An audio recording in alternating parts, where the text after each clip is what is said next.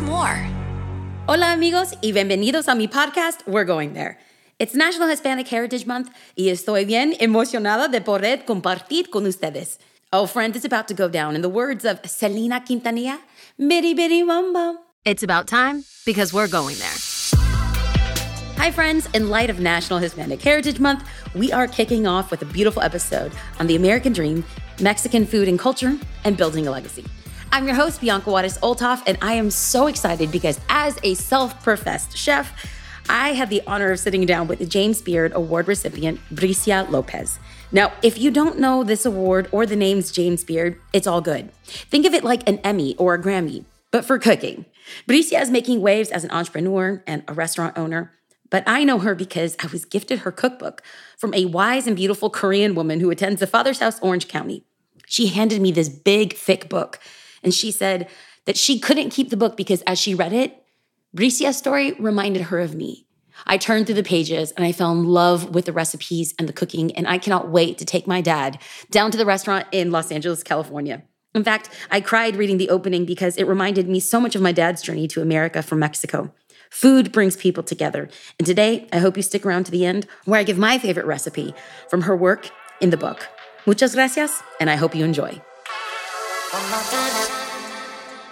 Bricia, I just want to say thank you so very much for being on the show. I'm excited to get to have you.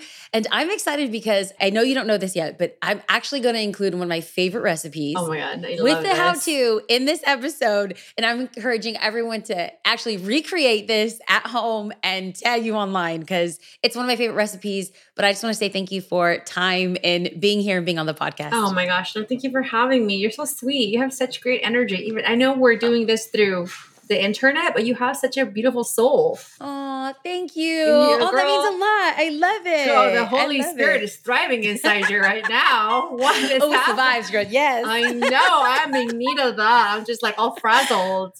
Oh, I love it. Well, here, this is what my heart and hope behind this podcast is that it is as easy as making one of your favorite meals that you don't need a recipe for and it just comes from your heart. Oh. Or as you say in your book, this is the sazon. This is yeah, your sazon. Yeah. So if this is just Oh my gosh, you read the book. All right. Girl, yeah. it's on my desk. Okay, so here, here, this is in the introduction, but I also need to share it with you, just like as a small caveat.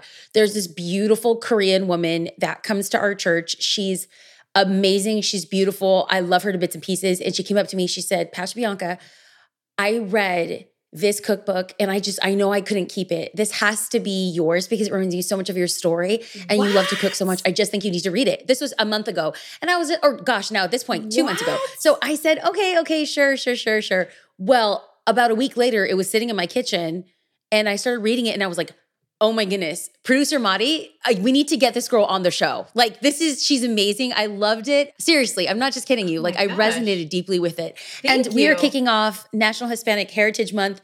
And I want to highlight somebody who's really just representing her culture so beautifully. And you're so skilled, you're so layered, you're so talented. But one of the things that I think is like beautiful is that this isn't just a celebration of heritage and history, this is also a celebration of the American dream actualized by you and your family. Yeah. So we're going to talk uh, we're going to talk about you, we're going to talk about what you do, but I just think so much and it could be a cultural thing because it's we're just in our culture, in Hispanic culture, it, you're not really an individual. You roll as a tribe. And so I want to talk a little bit about your your family's journey. What did your family's journey Oh, look at how precious. Okay, no no one could see this, but your baby girl is there. Oh, there's nuzzles and hugs and kisses. Yes. But the American dream, let's talk about the American dream for you and for your family. But how did the journey to America begin for your family? For those that haven't read the cookbook, what's your version uh, as you can just dive into the American dream, what it means for you guys? Oh my goodness. You know, my father has always said this. My father always says, you know, it costs nothing to dream. It, and it really doesn't. Like, dreaming is free and i think only few people are able uh, there to dream bigger than what is in front of them I apologize for the child. Hey, this is momming and chefing and being a professional all at the same time. I'm here for it. Uh, you're gonna hear Agustin in the background, and one day she'll hear this. So he'd always said that, right? And I think those words that he told me always resonated with me for some reason. My dad was born in Oaxaca, so, so we're so was I and my siblings and I And my father grew up in a very small town called Matatlan. And to this day, he remembers the first time he saw an airplane. Because I mean, we I grew up in LA, right? I moved here when I was 10. I'm sure the majority of people listening to this podcast probably live in, you know, cities. And he had never seen an airplane before. Mm. But he remembers looking up and just like being a little bit taken back and didn't know what an airplane was, but said, you know, one day I'm going to get on the airplane and I'm going to move to another country, to somewhere else. And to think how powerful that is, you know, he was yeah. very young, right? He was a child. And I think that is the power of allowing our kids to dream and not, you know, being dream crushers. Uh, you know, when their kids are young and as silly as their dreams sound, it anything is possible, right? I mean, if you think mm-hmm. about even just 15 years ago, someone would say, I have a dream of turning on a camera and making millions of dollars, but like not being on TV. I'm going to make millions of dollars just talking about toys all day. Someone would be like, that's ridiculous. Like, that's not a possibility. Like, child, right? And now you mm-hmm. have so many YouTubers doing that and making millions, right? So, yeah. I'm diverging from the American dream. So I think the American dream is being in a, in, in a place where dreaming isn't looked down upon, right? My father always told people too when he had kids, you know, um, the question of where are your kids going to go to school came up one day. He was living in Oaxaca with four kids. And my dad just blurted out, Oh, my kids are going to go to school in the US. They're going to go to school in America. And people laughed at him, right? People said, That's ridiculous. Like, that's not going to happen and he made his dream happen. And coming here to America, really, I think what happens here is that you're encouraged to dream and you see other people that look like you succeed. And you see the possibilities you see a roadmap you see you have people helping you. And i think when you surround when you surround yourself around people who champion you and who can encourage your dreams to even be bigger i think really i think that is the american dream right? Walking as a as a tribe. And i think what you said you know latinos don't you know, we don't come as one, we come as a pack. Okay. You get one, you know, you get me, you get all of you us. You get us all. You get us all. and it's so funny because every time I go to a doctor, or one of us finds a good doctor or a good dentist or a good chiropractor. it's like Debbie said, like it's I don't even just get you your business. It's like, no, I come at times six, okay? Like I come. So that's really how we are. And you know, my father migrated to LA in 1995. First he came by himself he was a mezcal maker back in Oaxaca, but things were not really. I think now everyone knows what mezcal is. Back then, no one cared about mezcal. Mezcal was just reserved for the poor, and that's it. So it wasn't as cool as it is today. So he didn't really see a future, and he really lost a lot of. He lost all of them. He was really down to you know a few hundred pesos, and moved to LA and started selling food door to door and trying to figure out what he was going to do and you know, create a living for his family who was living back in Oaxaca. Then my father, not knowing the language, not having any education, figured out how to open a very, very tiny restaurant. It had five tables, but by God's grace, he figured it out. And a few months later, moved his family to LA, and we we were been working as a family ever since. We've always worked in the family business, even when my dad was living in Oaxaca and was making mezcal. We all worked as a family. And, and I never really thought about doing anything else than working as a family business, which is weird. I never really had ideas of working in other jobs. I've always had this sort of image of me being an executive of some, you know, Fortune 500 company for some reason. I don't know if maybe God will have that in the cards for me in the future. Listen, Who I was knows? about to say, girl, we'll prophesy because we're going to talk about what some business adventures that you have going on yeah, right now. I've so always, who knows, so girl? Funny. I've always, I've always like pictured myself as an as an executive in Pepsi. I've said this many times for some reason. I have no idea why that is, I think I, I, must have been in college of somewhere. I must have read some sort of case study. I don't know what. But aside from having that weird dream, I've always just had, you know, I, the corporate world was never really for me.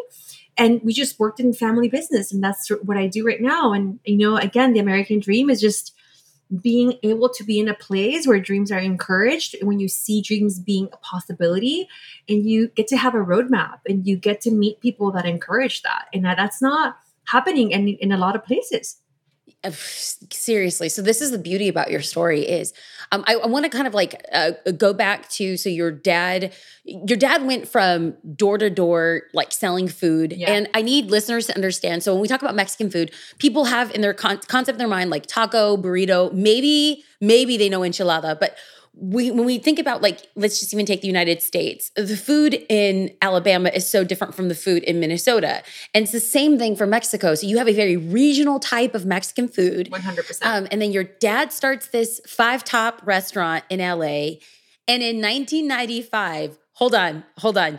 Every foodie out there is going to get this, but for the listeners, they're going to be like, "Who cares? Who's Jonathan Gold?" But I read this in the book, and I was like, "Jonathan Gold." LA food writer goes to your dad's Oaxacan Mexican restaurant. And then what happens then? I know every foodie gonna, is gonna know what that means, but I think ninety eight percent of the country is like, what? So Jonathan Gold is this prolific food writer who really not only just wrote about food beautifully, but really impacted culture in LA. Mm. He had this tendency and to go into small hole in the wall places owned by immigrants and finding those who are cooking from their soul and cooking food that they would eat back home. And he walked into a restaurant and really changed the course of my life's history and the restaurant's history because he put it in the cover of the LA Times. And the next, and this is back, this is before people got on their, phone. there wasn't even people didn't have phones. Okay, there's no social media this is where you got your news the paper. I don't even know who has the paper. Imagine if like all your social media was in a piece of paper and you had to go get it every morning. That's the newspaper okay? So we were in for what what today would be for your page page right? Or yes. in the or in the front section of your instagram algorithm that was yes. us okay? In the front cover of the newspaper. And we were just swamped we had no idea where these people came from and we didn't know how to speak english so we didn't even know, we didn't even read the times we didn't have for your page we didn't we didn't we did not subscribe so we had no idea where the people came from but they came and then after that then we caught then they caught wind of other reporters Spanish speaking reporters. Then we were in front. Then we were in La Opinion, and that's when you made it, right? Because La Opinion was. That's when you made it. Now, for anyone that yeah. doesn't know, this is the Hispanic version of like the New York Times. Yes. Yeah. correct. So then we were La Opinion, and you know, Mama, I made it, and then we were in Univision and Telemundo, right?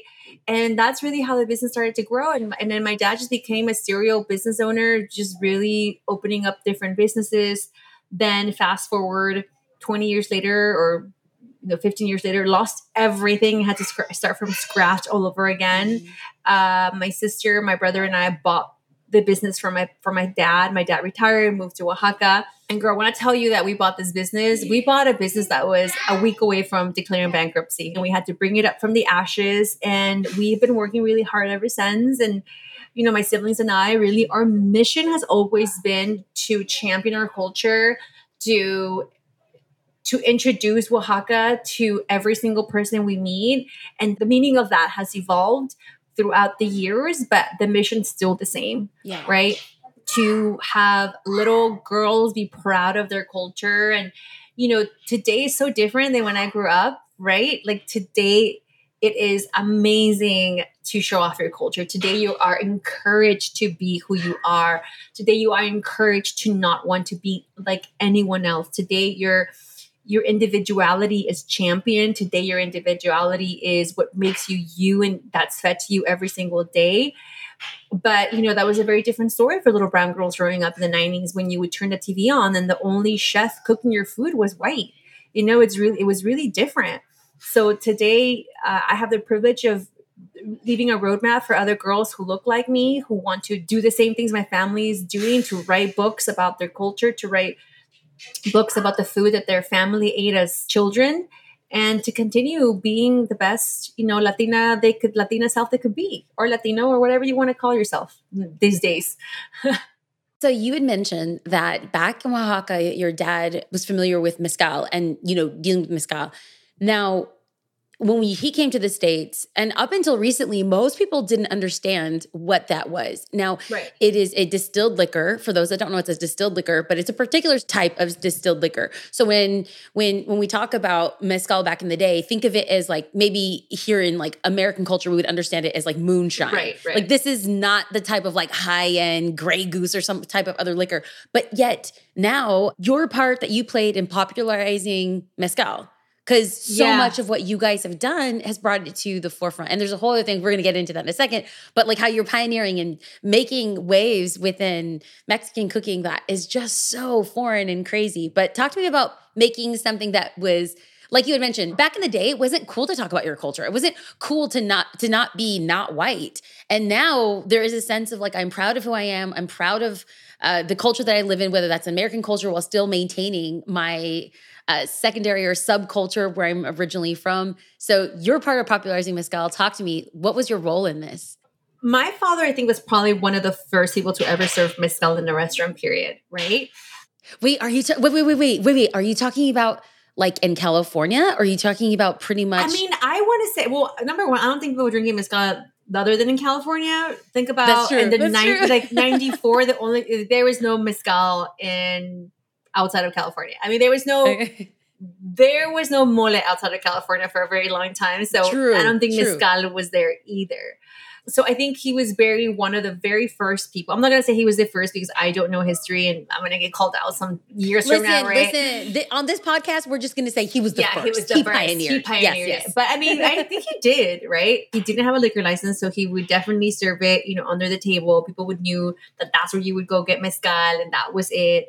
Then in 2000, he opened the second location, which is where we are now on Olympic, that did have a liquor license. So when we started it, and then when I took it over with my brother, I had this idea of just having a bar dedicated to just serving mezcal, and I was on a mission. But back then, there was only three or four brands that were around. There wasn't hundreds. I think now there are thousands of brands, right? There was mm-hmm. only four. So I, for the first few years, I would bring mezcal from Oaxaca, right? Unlabeled or anything. I would have bottles in my, I would go to the store. I went to this wholesale place. I found on bottles. I would buy like 24 bottles at a time, 34 bottles at a time. I would fill them up with this mezcal and I would put a label on them that would say, like, just like, you know, dear whatever, I hope you love this drink. If you want to have more, come together, you know, Guelaguetza. It was wait like a minute. OG. Wait a minute. It was like You're bootlegging. yeah, but but I wasn't trying to promote a brand. I mean, Yeah. this is really again the only way that I could compare it to like now you know those influencer boxes people get. yeah, yeah. Okay, this yeah, is like yeah. the OG influencer box. So you would Oh, get that's right Awesome. mezcal in, like in the mail, and I would just mail it to I guess back then what would you call influencers in the category because I would send it to. That word that word didn't exist, so I would just send it to bartenders, restaurant owners, and the food Okay. you know, the food world in LA was super close knit.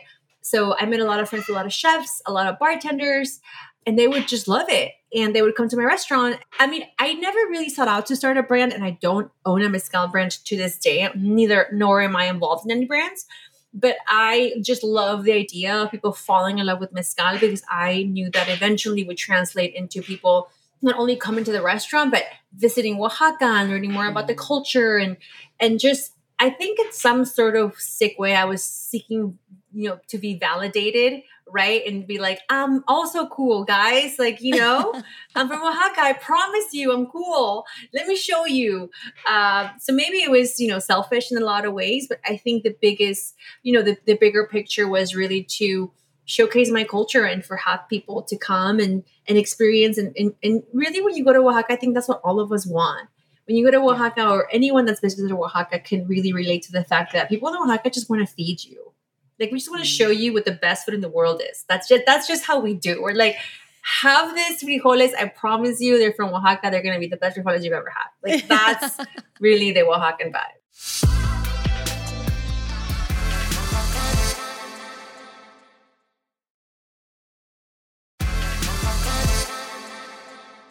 Okay, so talk to me about growing up around food and your grandmother's kitchen, the impact that it had on your life, on how you view food and how you actually prepare food. Well, the memory that I have of my grandma, she always had two long black braids, wrapped in black liston. Liston is um, ribbon, ribbon, black ribbon in her hair, and she had long, thick black hair. Even she never had. I don't remember my grandma ever having white hair, and her hair always smelled like smoked chiles. She it always smelled like smoke. And she had a tiny little kitchen and she would feed us. And that's really how she showed her love. My grandma, we didn't grow up in an atmosphere where, you know, showing love physically was a thing, you know? My grandma had a very harsh life. My mom so too. You know, it was the only way you show people that you love them was by cooking and uh, you never really spoke about feelings you never really hugged you know i think now having a family growing up in you know, this new era hugging my family and i always tell people if you come out come around my siblings if we make fun of you that's that's when you know we like you Thank like, you. Like, I tried explaining this to my husband. It's a Hispanic thing. We make yeah. fun of you if we love you. Yeah, like if like you should be weary if we don't make fun of you. Like if we don't make fun of you, then you're probably not part of the family, right? True. Yeah, true. yeah. So I know that goes along with not being able to share how you feel. You know what yeah. I mean? Like having hard times telling people, like, I love you, come hug me, come kiss me. So the only memory I have of my grandma just showing love to me was cooking. Mm. And also the idea of having plenty without having nothing. My grandma's kitchen was, mm. you know, she didn't got no Vitamix, she didn't have no air fryer you know what I mean? She didn't have a salad spinner. she just had what she had and she made magic. And I have to remind myself every single day because sometimes I too get caught up in what am I supposed to feed my kids? There's nothing here. And I'm like, wait a minute. There's definitely a lot here. Like, get it together, girl. You have your six range stove and your refrigerator. Like, you're going to be okay, you know? my dad, I grew up in a house where my dad used to say, don't say we he'd say okay you, guys can make yourself something to eat and we'd be like oh there's nothing to eat and he would get so frustrated because he's from mexico and he would say no no no no no no. Don't say that there's nothing if there's something. You may not know what to make but if you have something then you're going to learn how to make right, it like right. we can't stand back and say no uh-uh. Mm-hmm. no, and no, that's really every oaxacan woman. Like to this day i am just so in awe every time i go to oaxaca and i visit you know friends and friends' parents and they cook me this incredible meal and I go back there and they only have a comal and that's it. Wow. wow. And I'm just in awe. And I so just question my my ability to cook in that moment.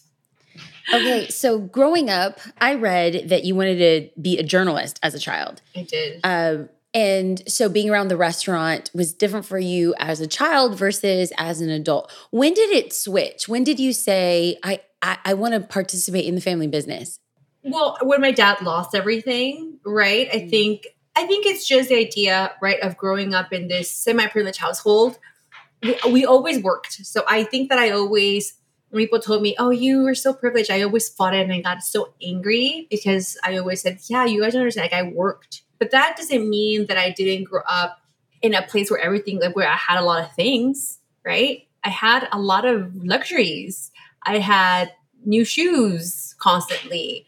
I had a, a, nice car. I drove a nice car that my dad bought me. My dad paid for my college. I didn't have to be in debt because of my education. I had new clothes often, right? I had these things that I put a lot of uh, value in at the time. And I think when you when you actually have those things, yes, I worked, but then all of a sudden everything was taken from me. Everything mm-hmm. that I had put value on got taken away. My car got repossessed. Yeah. Our house got taken. I we didn't really, you know, we had to figure it out. I had to. I went from driving a really nice car, a very very nice car, to taking the bus every day, like in a second, right? Oh. Like it was real. And I think at the time, then I said to myself, wait, what do you actually want? What is it that what is your what is your family's legacy that you want to continue? And I think that's really when the switch and I realized that my actual calling and my passion was to continue on the legacy that my father started. So when we talk about you and your siblings took over the business and there's this shift you are making Mexican food that is at the helm, uh, cutting edge, dare I say, bringing in things like mezcal, bringing in very like artisanal qualities to Los Angeles. So I also read that, again, to any non foodie out there, this is going to mean nothing, but your family received a James Beard Award. Now, for those that are not foodies or don't watch Top Chef or, um, or any of these like shows online, this is a very, very, very very prestigious award. So, was that awarded to you and your siblings, or is that awarded to like what your dad created and then you guys get to walk in that? The Beard was giving to the family and to the restaurant, right? So, okay. in the actual plaque, it reads Guelaguetza Restaurant, Lopez family. You know, it was a time when my siblings and I had already taken over the restaurant. You know, my parents didn't even live in LA at the time. Wow we flew them back in and we said you have to go. My dad had no idea what the james beard award was. I mean like a lot. Again i live in a very small bubble that has to do everything with food but i also walk out of the bubble often and i'm and i'm put very and, I, and i'm put straight very quick when i walk into my non-food world and no one even knows nor cares that i have a james beard award.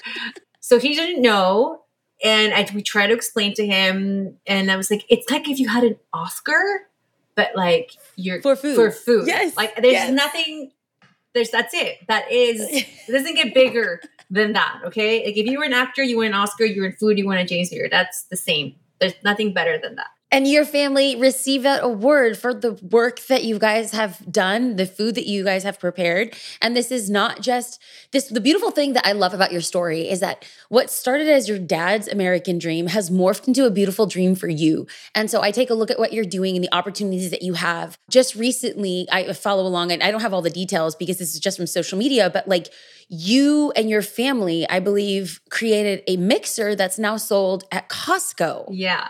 Yeah. Like you guys have a Michelada mixer. Like, are you?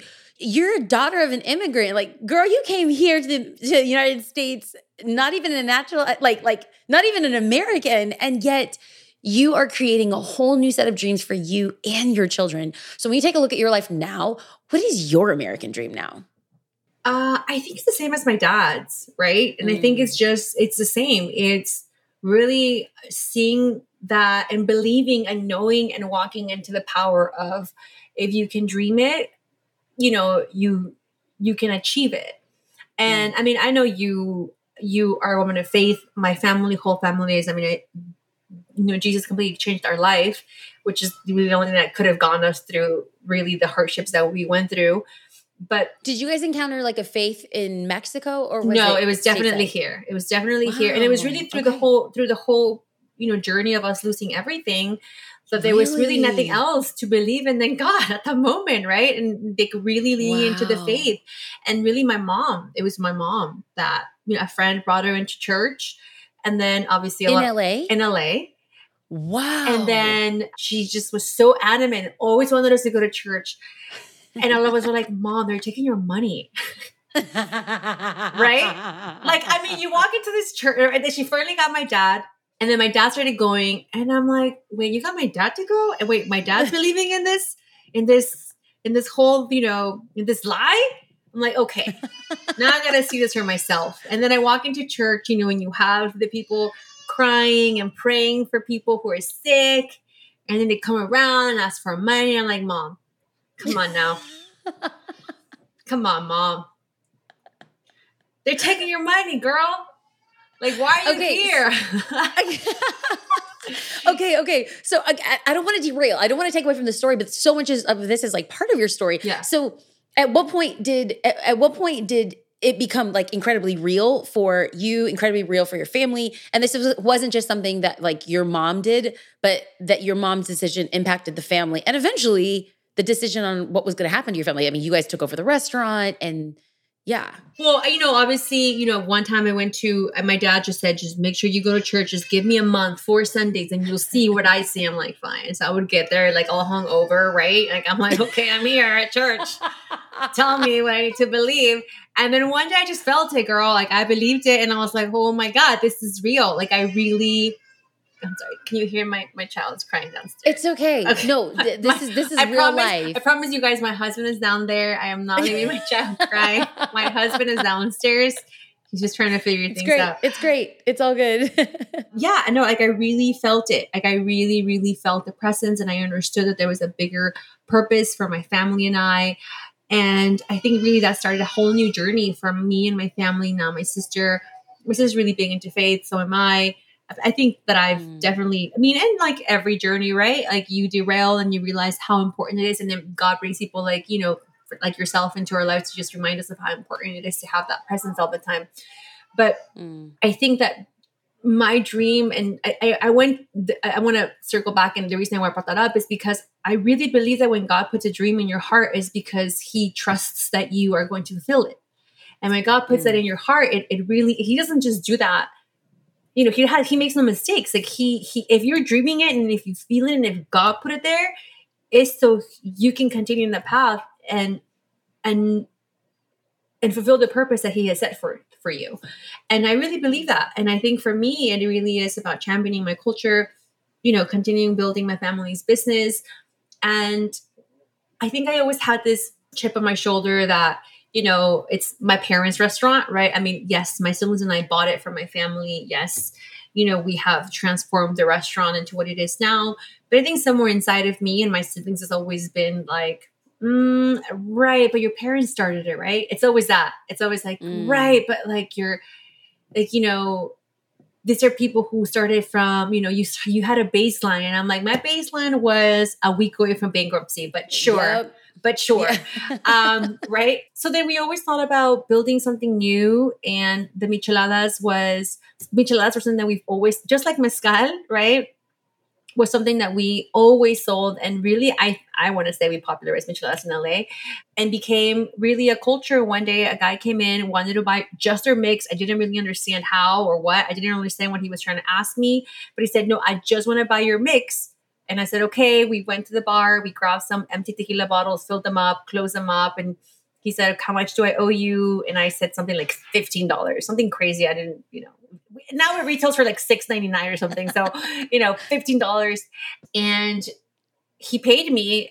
And I just felt like that was the first time in my life that I actually just created something like that and sold it, you know? Mm. and then Yeah. i just got that feeling and and my brother and i are very creative and we just said why don't we just like create this and this is I, mean, I think micheladas are finally kind of reaching that i mean it was it's been an uphill battle really to get this brand out there for people to try it and and now the la times just took an article on micheladas so I, so i think like not on our brand, but just in general. And I think that now we're kind of getting to this point where people are f- getting familiarized with it. I think we're kind of in the right moment, which is what happened with Costco. This is so beautiful, so incredibly beautiful. We started with having this dream of being a, you know, working in corporate America and doing something crazy. And in your own version of corporate America, you are impacting culture, you're feeding souls, you are creating hope for people who are a week away from bankruptcy and and literally reminding people that like if it's a dream that God's given you, there's no one else that can fulfill it. Yeah. It is an honor to talk to Thank you. It you. is an honor to see just how God has blessed your family, but also to see the totally and complete hard work that your family's put into the businesses. I can't wait to go to the restaurant. Before we go, can you give me like your favorite simple go-to recipe that people can recreate on their own? You know what? I love making the pollo en enchipotlado, which is chicken in this chipotle sauce. And the reason I, I like that one, number one, my mom made that so many times. My mouth watering. Just rice, a little crema to, you know, to cut through the spice. But it's super simple. But it, to me, it reminds me of home because something that my mom would make often. You won't find it in, the, in a restaurant menu really anywhere. It's just something that that moms create at home. Very similar to what a tinga would be, but this is actually a meal. So you could do it as a whole chicken. I'm putting the recipe in the show notes. I'm excited for people to try it. Absolutely delicious. And it's going to be your, the recipe that's in the cookbook is going to be the recipe that's in the show notes. I can't wait for people to try it. Thank you for your time. Today we celebrate you. We celebrate your Oh, family. you, You're doing all the so things. sweet. Chef, mom, entrepreneur. Thank we you. celebrate you and send many blessings your way.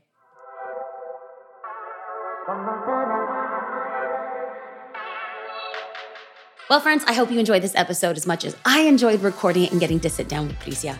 As promised, I'm gonna share with you one of my favorite recipes from her cookbook. Now, here's the thing if you know me, you know I throw down in the kitchen and there is not a salsa I do not love. In fact, every time that Matt Olthoff and I get into an argument, I know, I know if I just make him salsa quemada, he loves me again. So that's a little marriage secret. Save yourself on therapy and just learn to make a good salsa. So I'm partial to my salsa, but then I got this recipe from Bricia and I'm sharing it with you. It's called salsa borracha. And if you don't know what that means, eh, there's a little bit of alcohol in it, but don't worry, it's just for the flavor. I mean, this salsa is perfect. It's like smoky and it hits the spot when it's spooned over some juicy grilled meats or even over a quesadilla. If you're not familiar with a quesadilla, think of it like a tortilla with melted cheese. Voila, dinner of the gods, friends. Okay, we'll put the ingredients in the show notes, but I'm gonna include it here for those that are listening. You'll need a pound of green tomatoes, those are called tomatillos, and six morita chilies. Now, don't worry, don't freak out. You can use a can of chipotle chilies and be just fine, I promise. It's gonna give it that smoky flavor. It's gonna be very herbaceous. You're also gonna need two cloves of garlic, two tablespoons of cider vinegar, two tablespoons of mezcal, sorry, mom, two bay leaves, and of course, some sea salt. You're gonna wanna preheat your oven and get your broiler to its hottest setting. Then you're gonna unhusk all the tomatillos. You're gonna, I like to wash them. Don't worry, it's gonna feel sticky. That's totally natural. Um, you're gonna place them on a cooking sheet and then you're gonna put them in your broiler for 20 minutes. Around the 10 minute mark, you're gonna wanna pull it out, move everything around, make sure that you're not roasting all just one side. And after the 20 minute, minute mark, pull them out of the oven and set them aside. Meanwhile, you can have like a cast iron. I like to use a comal, which is basically like an iron hot plate. And then I begin to roast my chilies. Don't worry, you're gonna want them to get black and roasted. It's gonna give it such a great flavor. Then you're gonna toss the garlic in for about five minutes. So total, the chili should be on there for about 10 to 15 minutes. Make sure that they're blackened. And then about halfway through, go ahead and toss the garlic in. Boil about a cup of water and then pour the boiling water into a bowl. Add the roasted chilies and let them sit for about 20 minutes until they're soft and tender. Then you're gonna wanna drain and set them aside. Then voila, bring out the blender, combine everything together, season it with salt, and this salsa will last in your refrigerator for up to a week. I guarantee you, friends, make this and your friends will come over. I love you. I'm so grateful that I get to celebrate my heritage, my family, some of my recipes with some of the people that I love the most. And that's you. Thanks for being part of this podcast. If this episode has been of interest to you or you want to share it with somebody, hey, go ahead and do that. If you are the subscribing type, go ahead and subscribe on Access More or wherever you download your podcast. And if you haven't already, will you leave a positive review? Share this with your friends. We can't wait to connect next week. Coming up on the season, we have some amazing guests. Everyone from Chad Veach, Lisa TerKeurst, and more. I can't wait to share what we're going to cook up.